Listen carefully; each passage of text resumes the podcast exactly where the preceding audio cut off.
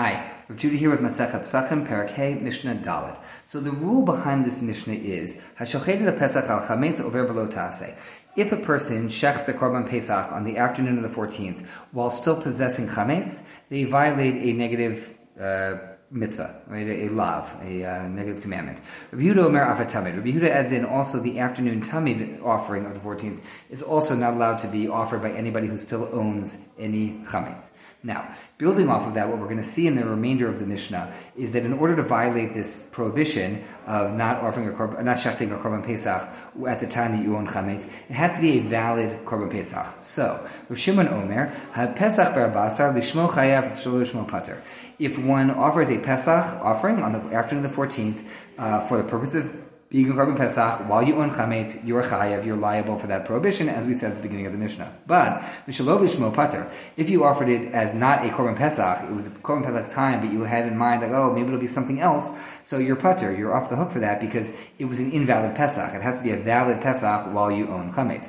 Sha'ar kol zvachim, any other korban, let's say you decide to offer a korban shlamim, a, uh, a peace offering.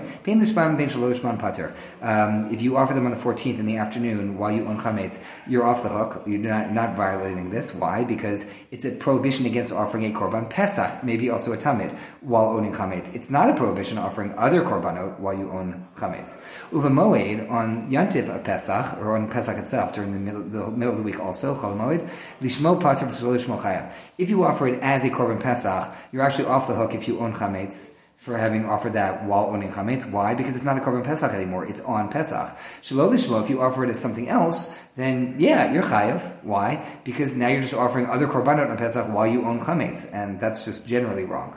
Ushar kol all other uh, korbanot also bein lishman lishman chayav. Whatever kind of, if you whether you didn't specify what it was, in which case it's just a shlamim, whether you offered it as some other kind of korban, you're not allowed to do that on Pesach while you own chametz, so you'd be chayav. With the exception of a sin offering that you offered not for purposes of sin offering, because that is actually an invalid sin offering, and thus it's an invalid korban offered while you own chametz. It doesn't matter; it's not a valid korban.